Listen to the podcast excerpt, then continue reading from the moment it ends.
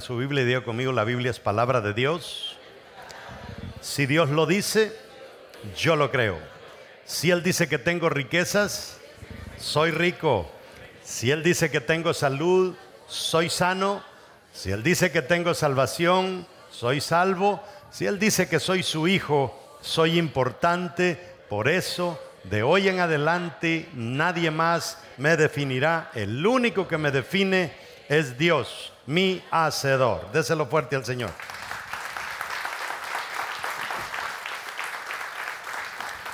Vamos a leer un texto y después usted se puede sentar. A mí, yo soy un pastor que a mí no me gusta la rutina. Yo soy enemigo de la rutina y a veces ya uno ya, ya sabe, ¿verdad? Que cuando un predicador entra, se para, abre la Biblia, lee, ora y predica. Yo creo que el predicador tiene que venir orado ya. Si no oró antes de hacer el mensaje, ya comenzó mal. Vamos entonces a leer Ah, en el libro de Hechos, eh, capítulo 9, usted lo va a tener en sus pantallas, usted lo tiene también en su bosquejo, y a ustedes que nos ven a través de la televisión, pues lo van a tener en su pantalla. Démosle un aplauso a la gente que nos ve a través de la televisión, a través de las redes sociales, a través de la radio que nos están viendo, nos están escuchando ahora. Bueno, ahora ya la radio no solamente se escucha, también se ve, ¿verdad? Porque tienen su Facebook Live y ya se pueden hacer las dos cosas al mismo tiempo. Póngale atención. El tema del que estamos predicando se llama tesoros en la oscuridad. En sí, cuando se diseñó este tema, el nombre es tesoros en las tinieblas. Pero le cambiamos de tinieblas a oscuridad porque tinieblas sonaba muy, muy, muy macabro la palabra. Entonces le pusimos tesoros en la oscuridad. Pero hablando de tesoros en la oscuridad o tesoros en las tinieblas, entendamos la lectura que vamos a hacer a continuación. Dice la palabra del Señor, del Señor, Saulo, respirando aún amenaza de muerte, amenazas y muerte contra los discípulos del Señor, vino al sumo sacerdote. No se le olvide que este Saulo es el que nos dejó casi todo el Nuevo Testamento. Mire la actitud de Saulo al inicio de su, de su experiencia con el Señor. Dice que respirando aún amenazas y muerte contra los discípulos del Señor, Oiga qué tremendo este hombre. Y le pidió, dice, cartas para las sinagogas de Damasco a fin de que si hallase algunos hombres o mujeres de este camino, o sea que eran cristianos, los trajese presos a Jerusalén. Mas yendo por el camino, Aconteció que al llegar cerca de Damasco, repentinamente le rodeó un resplandor de luz del cielo y cayendo en tierra, oyó una voz que le decía, Saulo, Saulo. ¿Qué le decía la voz? ¿Por qué me persigues? Él dijo, ¿quién eres, Señor? Mire, ¿a quién andaba persiguiendo Saulo? ¿A quién andaba persiguiendo Saulo? A los cristianos. ¿Y quién sale aquí a hablar? Jesús. ¿Y qué dice Jesús? ¿A quién dice Jesús que andaba persiguiendo Saulo? A él. O sea que cuando nosotros atacamos a un cristiano, estamos atacando a Jesús. Número 5. Y le dijo, yo soy Jesús, a quien tú persigues. Dura cosa te es dar cosas contra el aguijón él temblando y temeroso dijo, Señor, ¿qué quieres que yo haga? Y el Señor le dijo, levántate y entra en la ciudad y se te dirá lo que debes hacer. Verso 7. Y los hombres que iban con Saulo se pararon atónitos, oyendo a la verdad la voz, mas sin ver a nadie. Entonces Saulo, Póngale atención a estos dos versículos. Entonces Saulo se levantó de tierra y abriendo los ojos no veía a nadie. Así que llevándole por la mano, le metieron en Damasco, donde estuvo tres días sin ver y no comió ni bebió. ¿Cómo estuvo? ¿Cuántos días estuvo Saulo a oscuras? Tres días. Cuando él vio la luz y de repente se levanta y abre los ojos, ¿qué pasa? Está en tinieblas. Está tan en tinieblas que alguien tiene que agarrarle de la mano porque él no es capaz de caminar solo. Siéntese. Vamos a, a ver qué es lo que el Señor nos quiere enseñar. Yo predico, hermanos, no porque no tengo nada que hacer. Predico porque mi intención es elaborar una enseñanza para todas las personas, para que no solamente aprendan, sino también para que modelen lo que se predica para que sus vidas sean transformadas. Eh, fíjese que hasta la resurrección del Hijo de Dios fue en la oscuridad. Qué interesante que antes de Jesús resucitar está en las tinieblas de una tumba y no hubo resurrección sin antes haber una sepultura. Entonces Dios creó el universo en la oscuridad, lo hemos estado viendo en Génesis, dice que había caos, habían tinieblas, y eh, el que podamos ver por fuera, cuando usted puede ver por fuera, como está viendo en este momento y quizá me esté viendo a mí, a eso se le llama vista. Póngale mucha atención que le voy a enseñar una palabra muy, muy interesante, quizá nunca la había escuchado en su vida, ustedes también que están aprendiendo a través de la televisión. Al que podamos ver por dentro, ¿cuántos de ustedes han tenido la oportunidad de ver por dentro? ¿Ah? No, nunca. Todos nosotros vemos por dentro. Cuando usted va a hacer algo, Usted ya se vio, si usted dijo voy a matricularme en una escuela, usted ya se vio matriculándose. Eh, nosotros tenemos esa habilidad de ver por dentro lo que queremos hacer. Cuando usted dice voy a abrir un negocio, voy a abrir un restaurante, usted por dentro ya lo vio. Porque usted comienza a estructurarlo y a darle forma y nadie le podía dar forma si no lo hubiera visto por dentro antes. ¿Me va entendiendo? Entonces, por dentro de nosotros tenemos una habilidad de ver. Usted cuando eh, tuvo un niño, antes de que ese niño naciera, usted ya lo había visto. Ya le había visto la cuna, le puso la cuna, le compró la ropita. O sea, nosotros tenemos esa habilidad de ver por dentro. Y a esa capacidad de ver por dentro se le llama perspicacia. Apúntelo si no lo tienen sus notas. La habilidad de ver por fuera se le llama vista. La habilidad de ver por dentro se le llama perspicacia. En inglés se dice insight, o sea, vista interior. ¿Cómo podemos ver por dentro?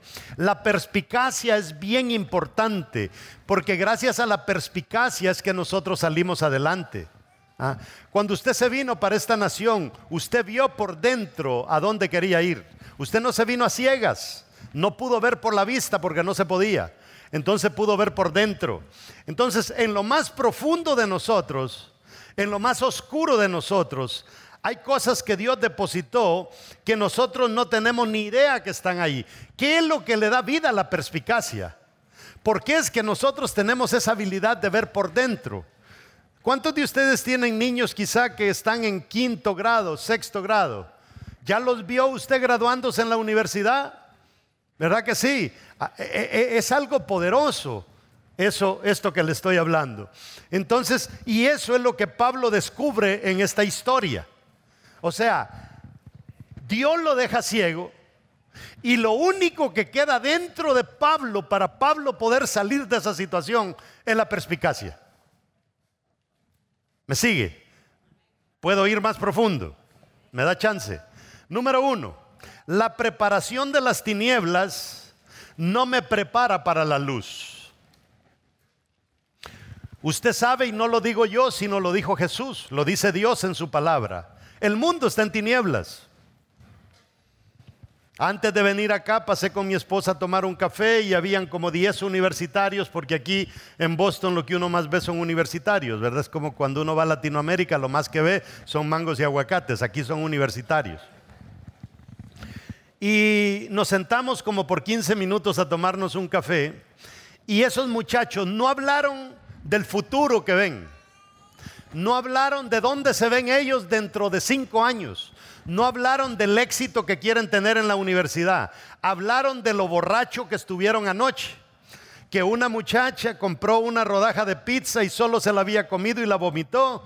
Y así hablaron y hablaron y hablaron que el otro fulano que dijo no sé qué y que y después llegan ellas y dicen y comienzan a hablar y dicen, yo dicen en la high school, o sea, eh, en los estudios anteriores, yo no hice nada malo, decían entre ellos.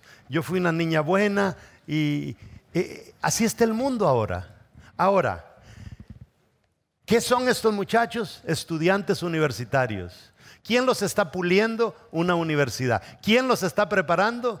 una universidad. Nada de lo que las universidades enseñan te preparan para la luz. Nada.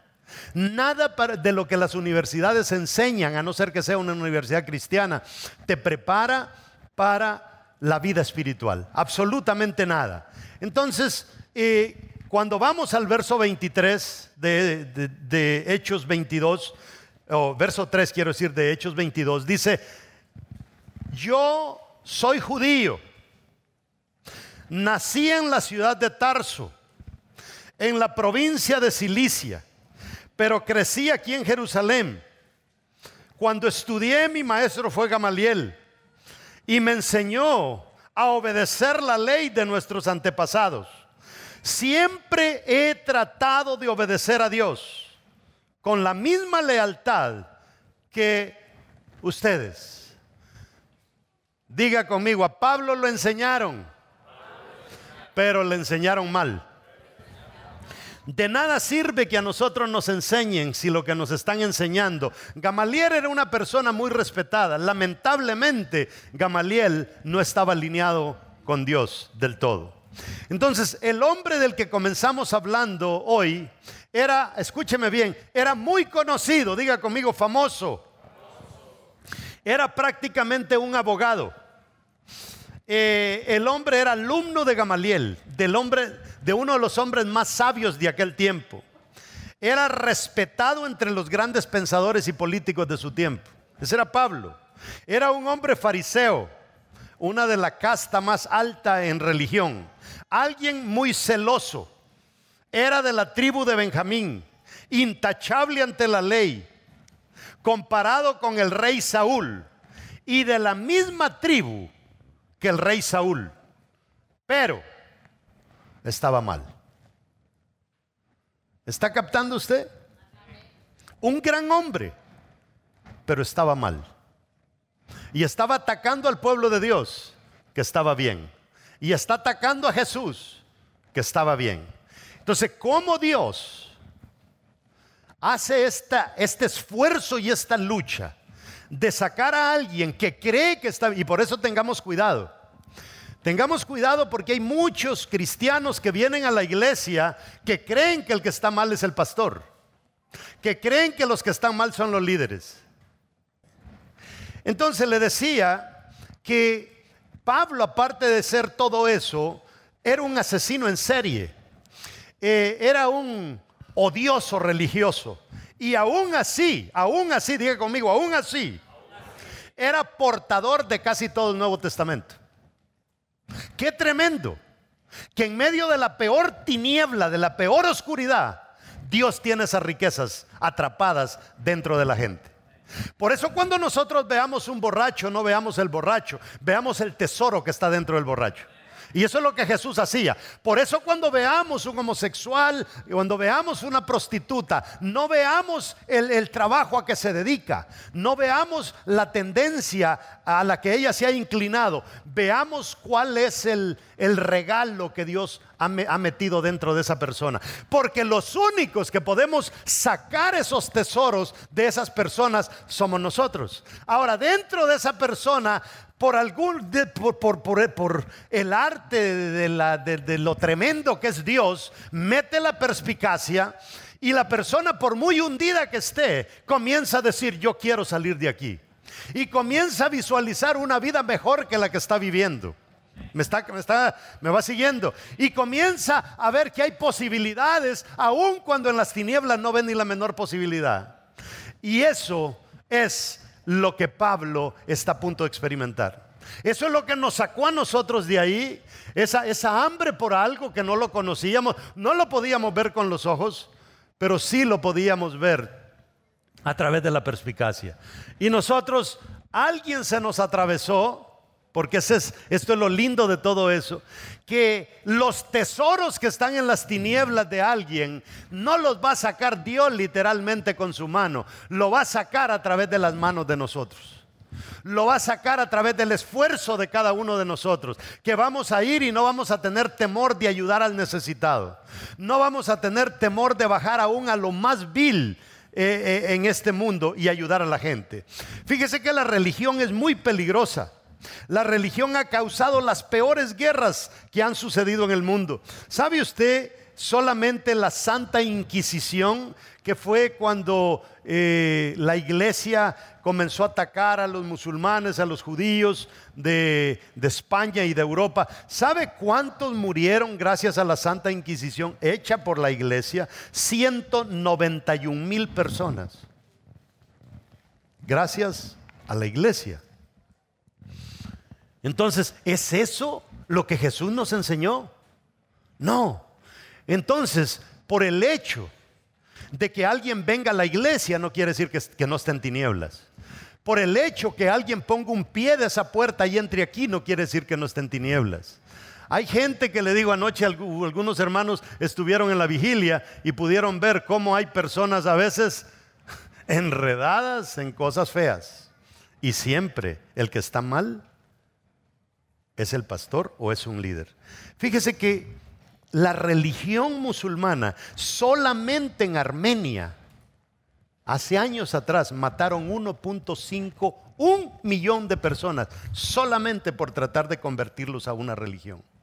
¿Cuántos indios no se mataron de nuestros antepasados en América solamente para convertirlos a la cruz? Yo creo que les he compartido a ustedes el caso de que cuando el Evangelio, cuando, cuando la religión, mejor dicho, quizá llegó a Cuba, en Cuba, eh, cuando usted va al Caribe, se va a encontrar una malta o una cerveza o algo que se llama Atuey. Atuey fue un indio cubano que trataron de convertirlo a la fuerza. Y cuando trajeron las plantaciones de caña a, Cuba y al Caribe, Quisieron obligar a este indio con toda su tribu. Algunos indios los convirtieron, pero cuando llegaron a Tuey, él se rehusó a creer en la cruz, a abrazar la cruz, porque eso era lo que se predicaba. Y a Tuey, cuando ya lo tienen entre la espada y la pared para matarlo, le hicieron, él dijo, puedo hacer una pregunta. Y le dijeron, hazla. Si, si yo me muero, cuando nos muramos todos, dijo, ustedes, los que quieren que yo me convierta, ¿dónde van a estar? ¿En el cielo o en el infierno? Y le dijeron, por supuesto que vamos a estar en el cielo.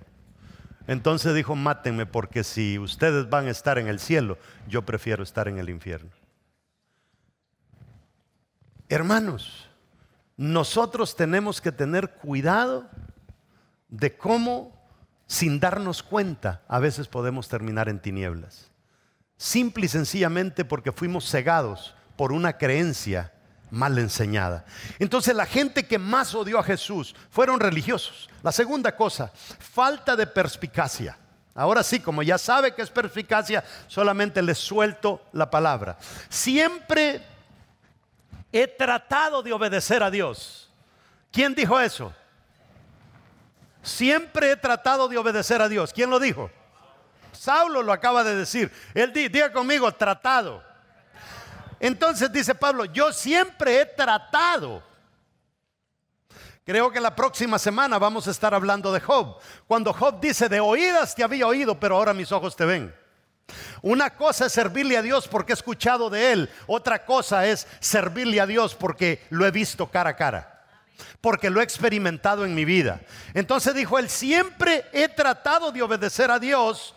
Eh, y usted sabe que yo siempre he enseñado que tratar es mentir.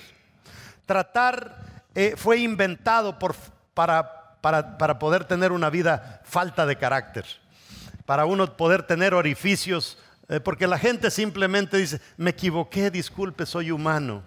Y ahora los cristianos se han encontrado una su frase que dicen, me equivoqué, disculpe, todavía estoy bajo construcción. Por el amor de Dios, esa obra ya tiene 40 años de estar siendo construida y nunca se culmina. Estoy bajo construcción, tenga paciencia conmigo. Entonces la perspicacia, se recuerda en la, en la primera prédica de la serie que le estuve hablando eh, del Salmo 73, donde eh, el salmista comienza a decir, por poco se resbalan mis pies. Cuando vi al rico, que el rico tenía de todo, yo no tenía nada. Pero llega un momento, siga leyendo el Salmo 73, entre el verso 16 y el verso 17, dice, hasta, dice, que entrando en la casa de Dios, me di cuenta. O sea, ¿qué fue lo que, qué fue lo que lo llevó a la casa de Dios al hombre? El deseo de entender que afuera donde él estaba no podía encontrar las respuestas para salir de esas tinieblas y de la oscuridad. Pero cuando va a la casa de Dios la cosa cambia. Ahora, Pablo, cuando dice siempre he tratado de obedecer a Dios, y si le pone mucha atención al texto que leímos que dice, yo soy judío, nací en la ciudad de Tarso, en la provincia de Cilicia, Pablo solamente nos está hablando de cosas exteriores de él. Pero crecí aquí en Jerusalén, cosa exterior. Cuando estudié, cosa exterior. Mi maestro fue Gamaliel, cosa exterior, pero ahora se topó con asuntos internos. Entonces, por fuera, todo lo que Pablo había podido experimentar por la vista estaba mal. Todo estaba mal. Gamaliel estaba mal, en Jerusalén todo estaba mal, en Cilicia todo estaba mal, en Tarsis todo estaba mal.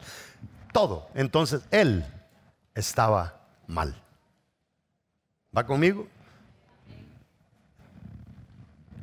La perspicacia es bien importante. Saulo en nuestros días hubiera estado en la lista de terroristas más buscados por los Estados Unidos. La verdad que sí. Califica para eso. Entonces lo peor es que creía que le estaba haciendo un favor a Dios. Él creía que le estaba sirviendo a Dios. Tenemos nosotros que tener cuidado. Oiga, si usted por un año no ha visto una conversión, gracias al trabajo que usted ha hecho, usted posiblemente está en tinieblas. Es que los hijos de Dios somos productivos. Los hijos de Dios producimos frutos. Los hijos de Dios no somos estériles. Si usted es estéril que lo único que hace es alistarse, ponerse bonita, ponerse guapo, peinarse y venir a la iglesia, sentarse y regresar y no hacer nada todas las semanas, de esperar el otro domingo para hacer lo mismo y volver a venir, a eso se le llama rutina. Y el que cayó en una rutina ya prácticamente cayó en tinieblas. Porque este asunto de la luz, esto, es, esto es como la guerra, que usted iba a rescatar a uno y lo sacaba, las balas tronaban, usted se lo echaba al lomo, iba avanzando, lo iba a dejar y regresaba otra vez a sacar a la gente. Hay una serie que la están, la están pasando ahorita por eh, Netflix acerca... Eh, algo que tiene que ver con Hotel del Mar Rojo y habla de cómo los judíos eh, sacaron de Etiopía a miles y miles de judíos para llevarlos a Jerusalén. Pero estos tipos arriesgaron la vida por ir a hacer ese tipo de trabajo. Imagínese físicamente sacar a alguien de allá para llevarlo allá y ahora nosotros espiritualmente no lo queremos hacer. Entonces, si lo que practicas no te está llevando a amar, sino a odiar, estás igual que Pablo. Oiga, cuando uno se mete a las redes sociales, uno ve este tirándole a aquel, tirándole al otro, que esto, esto no, son prácticas cristianas, que no sé qué, que no sé cuánto. Esas son eh, referencias al odio. Cada vez que nosotros estemos más alineados hacia el odio y no amar, nosotros estamos igual que Saulo. Hemos caído en la misma situación. Hay ministerios que definen su visión en base a quién están atacando. Si usted se ha dedicado a atacar en las redes sociales, usted ya está mal. Dios no lo ha llamado a usted a atacar, Dios lo ha llamado a sacar. La gente que nosotros atacamos, debemos de entender que dan ganas de atacarlos porque están mal, pero ese no es el trabajo de nosotros. El trabajo de nosotros es rescatar. Entonces, si nuestra fe nos está llevando a odiar y no amar, aquello en lo que creemos está mal. Si usted tiene más odio que amor por la iglesia donde se congrega, usted ya está mal. Si usted es de los que saca el pecho declarando a quien odia, usted está lejos de Dios. Porque hay gente que lo hace. Sacan el pecho y, no y dice, no me da vergüenza. Así soy yo, yo defiendo lo que creo que no sé qué. Pero estás mal. Estás mal. Entonces Pablo, lleno de odio, emprende un viaje con todos los papeles necesarios para matar a más cristianos, con cartas firmadas, nada más y nada menos, por la máxima autoridad de lo que ahora podríamos decir la iglesia, los sacerdotes, el sumo sacerdote, lo máximo, el, rango más alto en el sacerdocio. Entonces, el permiso es para hacer un viaje misionero, para ir y matar a los seguidores de Jesús. ¡Qué tremendo! Pablo antes de ir y predicar el Evangelio en todas las iglesias, él hizo viajes misioneros con el fin de ir a matar a aquellos que creían en Jesús. Qué tremenda misión esa. ¿Ah?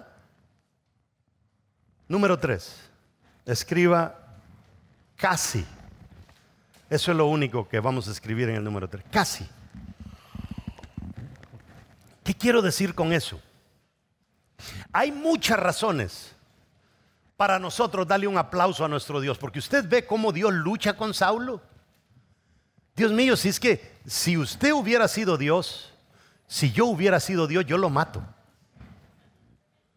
Pero cómo Dios lucha con Saulo, cómo Dios lucha con Gedeón, cómo Dios lucha con Moisés, cómo Dios lucha con Esther, cómo Dios lucha con Noemí, con, con José, con Saulo, con Pedro, con Juan, cómo lucha Dios. Y eso lo leemos en la Biblia.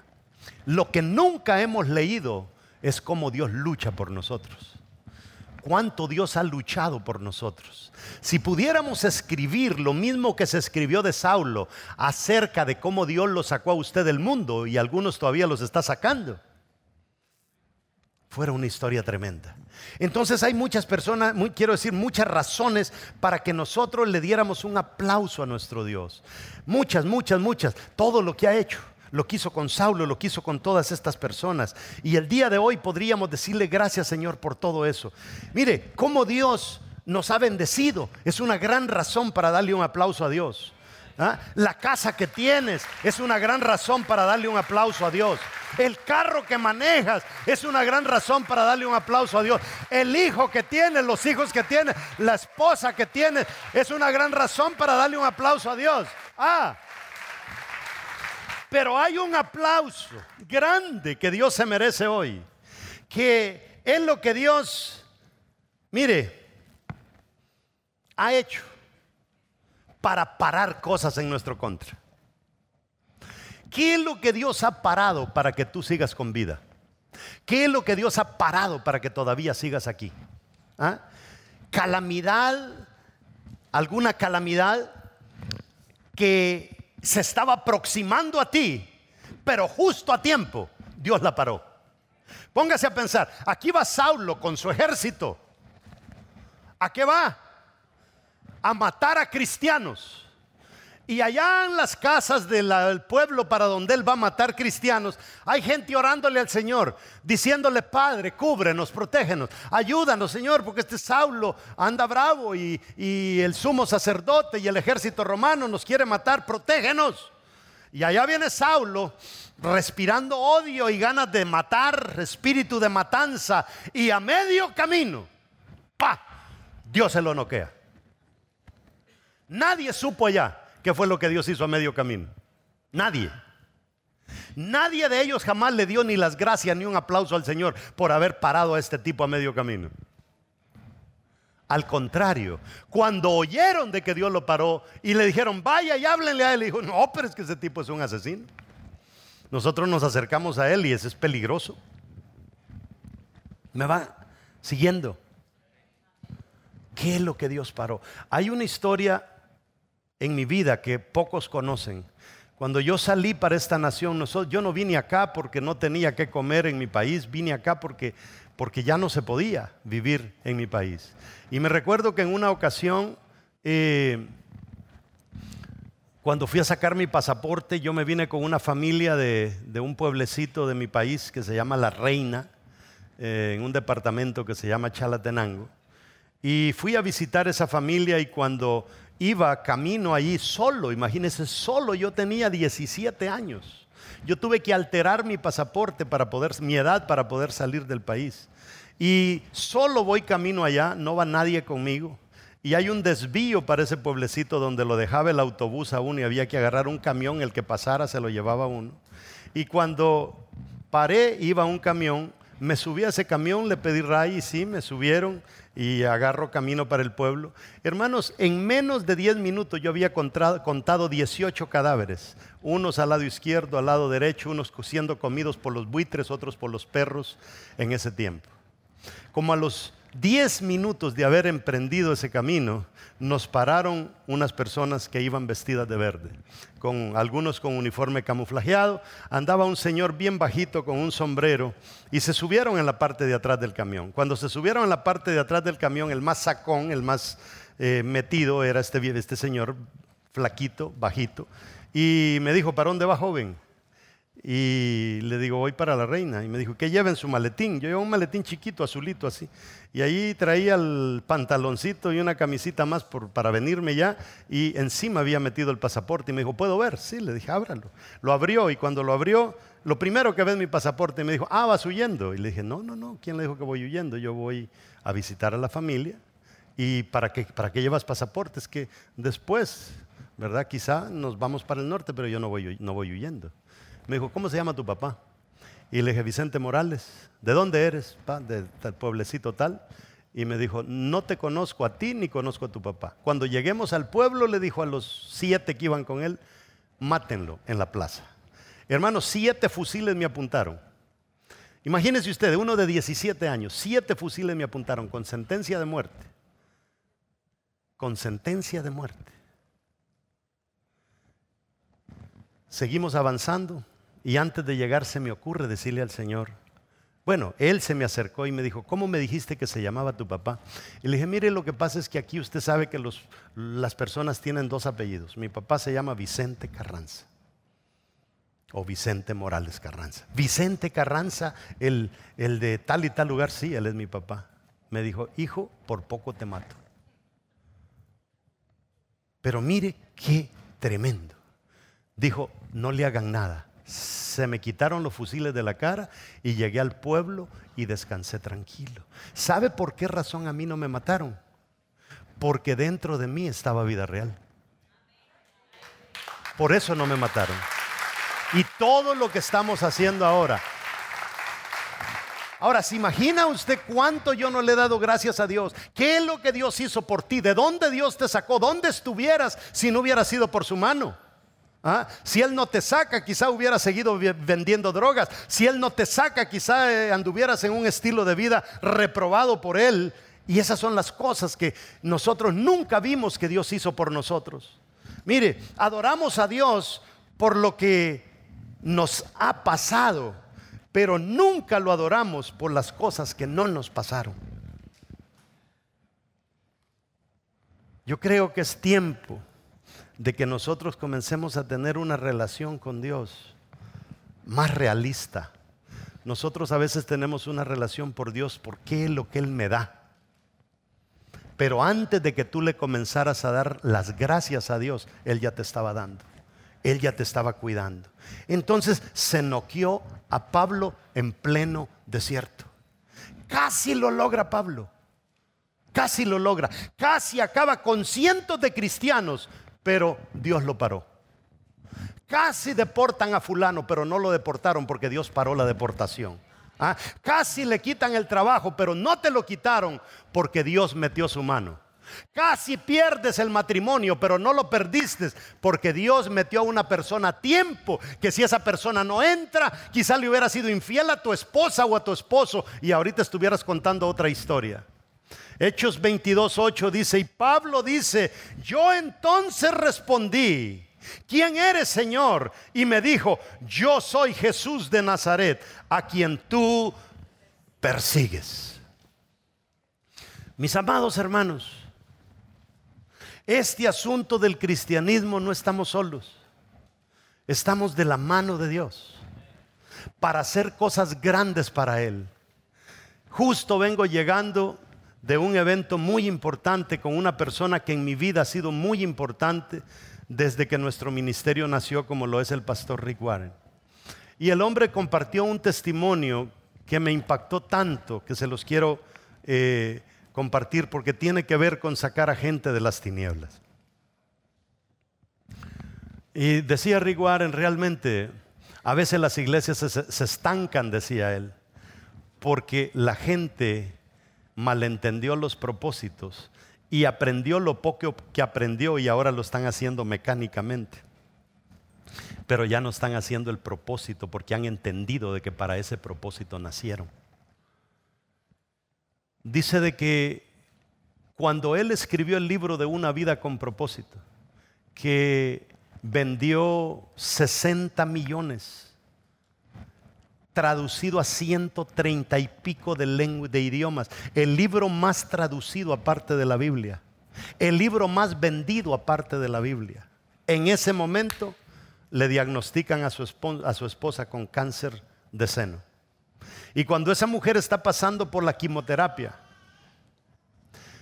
ella está que se desvanecía cuando estaba pasando por la quimioterapia y dice él que él era el que le sostenía el recipiente para que ella vomitara y para estarla limpiando de todo en lo que ella estaba pasando por todo esto. Y un día la vio recostada.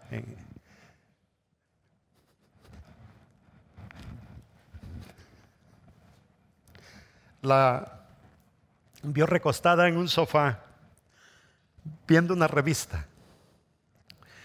Y dice que le dijo, Rick, acabo de leer que hay más de 100 millones de huérfanos en África por culpa del SIDA.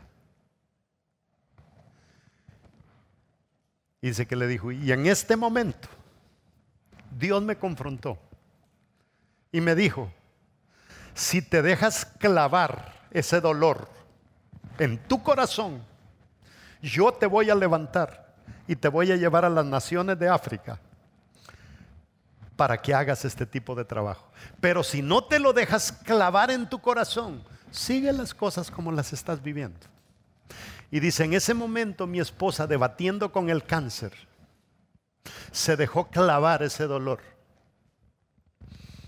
de todos estos niños huérfanos en África. Hace unos años atrás, el gobierno de Ruanda le mandó una invitación para que Ruanda se convirtiera el primer país con propósito en la tierra.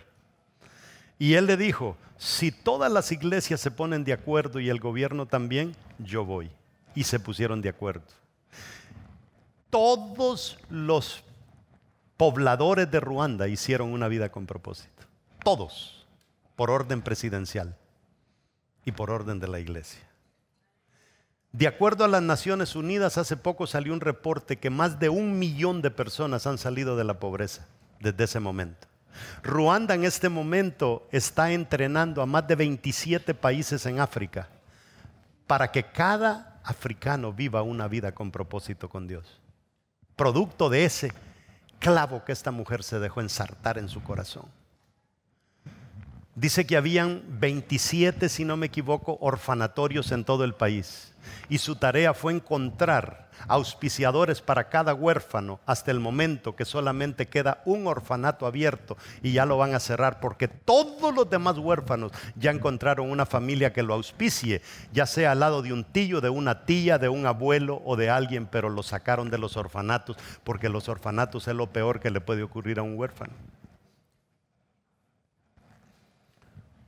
Pero dice que un día se fue a predicar a África y cuando se fue a predicar a África, le predicó a más de cinco mil líderes. Y dice que después de predicar les dijo, llévenme al, al pueblo más remoto de este sector. Lo metieron en un jeep y se lo llevaron al cerro más escondido al que él podía ir.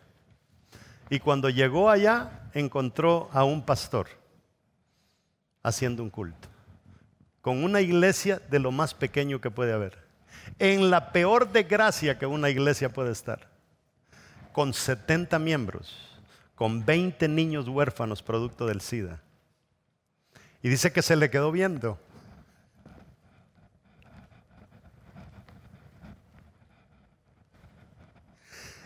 Y dijo, en la iglesia rica que yo pastoreo, hay menos amor por el perdido que el que encontré en esta iglesia. Dice que dormían en la iglesia todos los niños y, él se quedó a dormir con ellos.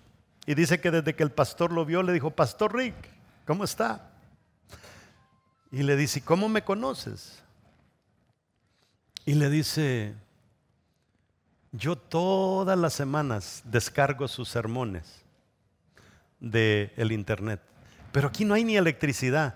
No, le dijo, lo que pasa es que viajo una hora y media a pie para ir, una hora y media para venir, porque el correo de este país ahora nos da internet gratis y podemos bajar su prédica para venir a predicarla. ¿Ah? ¿Te gustaría irte para África? A rescatar gente del hoyo de la perdición, podrido en medio del SIDA que tu papá y tu mamá se murió. Y aquí nos tiene Dios en este país gozando de todo lo que estamos gozando, con todo lo que Él nos da. Y aún así somos renuentes para ir y predicar la palabra del Señor. Hermanos, hay tesoros en las tinieblas. Hay tesoros en las tinieblas. Pero no van a salir de ahí si usted y yo no vamos. Nosotros rescatamos gente a través del taller del maestro. Y hay tanto potencial en esta gente. Justo aquí tenemos una persona ahora, talentoso en la mecánica, muy buen mecánico. Y yo le digo, a alguien el otro día, le dijo, me he encontrado una, una fábrica, me he encontrado una fábrica de tesoros. Y me dijo, ¿dónde?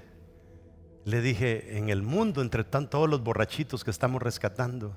¿Y qué tienen de tesoro los borrachitos? Ah, fulano, tremendo para la jardinería. El otro, tremendo mecánico.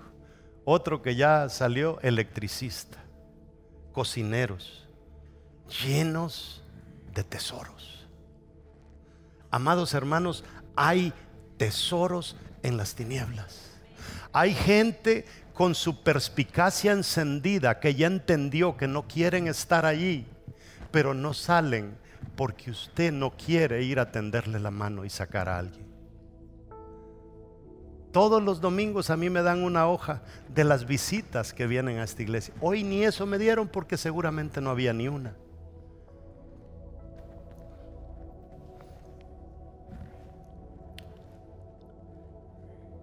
Rick Warren nos puso a hacer algo y en el minuto que nos queda, ah, quisiera que lo hagamos. Truene sus dedos así.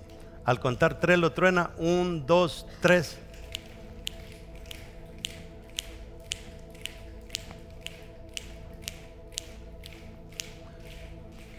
Nos decía él, en lo que usted hizo tres chasquidos con su dedo,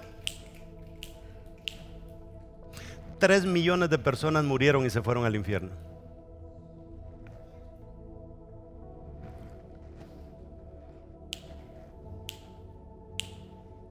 Tres millones. Seis millones. Nueve millones. ¿Cuándo vamos a hacer algo? ¿Cuándo nos vamos a levantar y vamos a entender que estamos siendo llamados a recuperar un tesoro sin igual. ¿Usted cree que Pablo no fue un gran tesoro para Dios? Dios mío, ese hombre estaba harto de potencial, estaba lleno de capacidad, pero en las tinieblas no le servía al Señor. Y Dios tuvo que noquearlo, apagarle la luz, meterlo en una peor oscuridad, para que dentro de esa oscuridad Pablo dijera, Señor, ¿quién eres?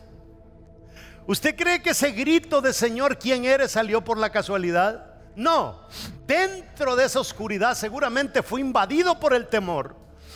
Sintió algún tipo de acusación, se confrontó a sí mismo, dijo quizá lo estoy haciendo mal y grita y dice, Señor, ¿quién eres?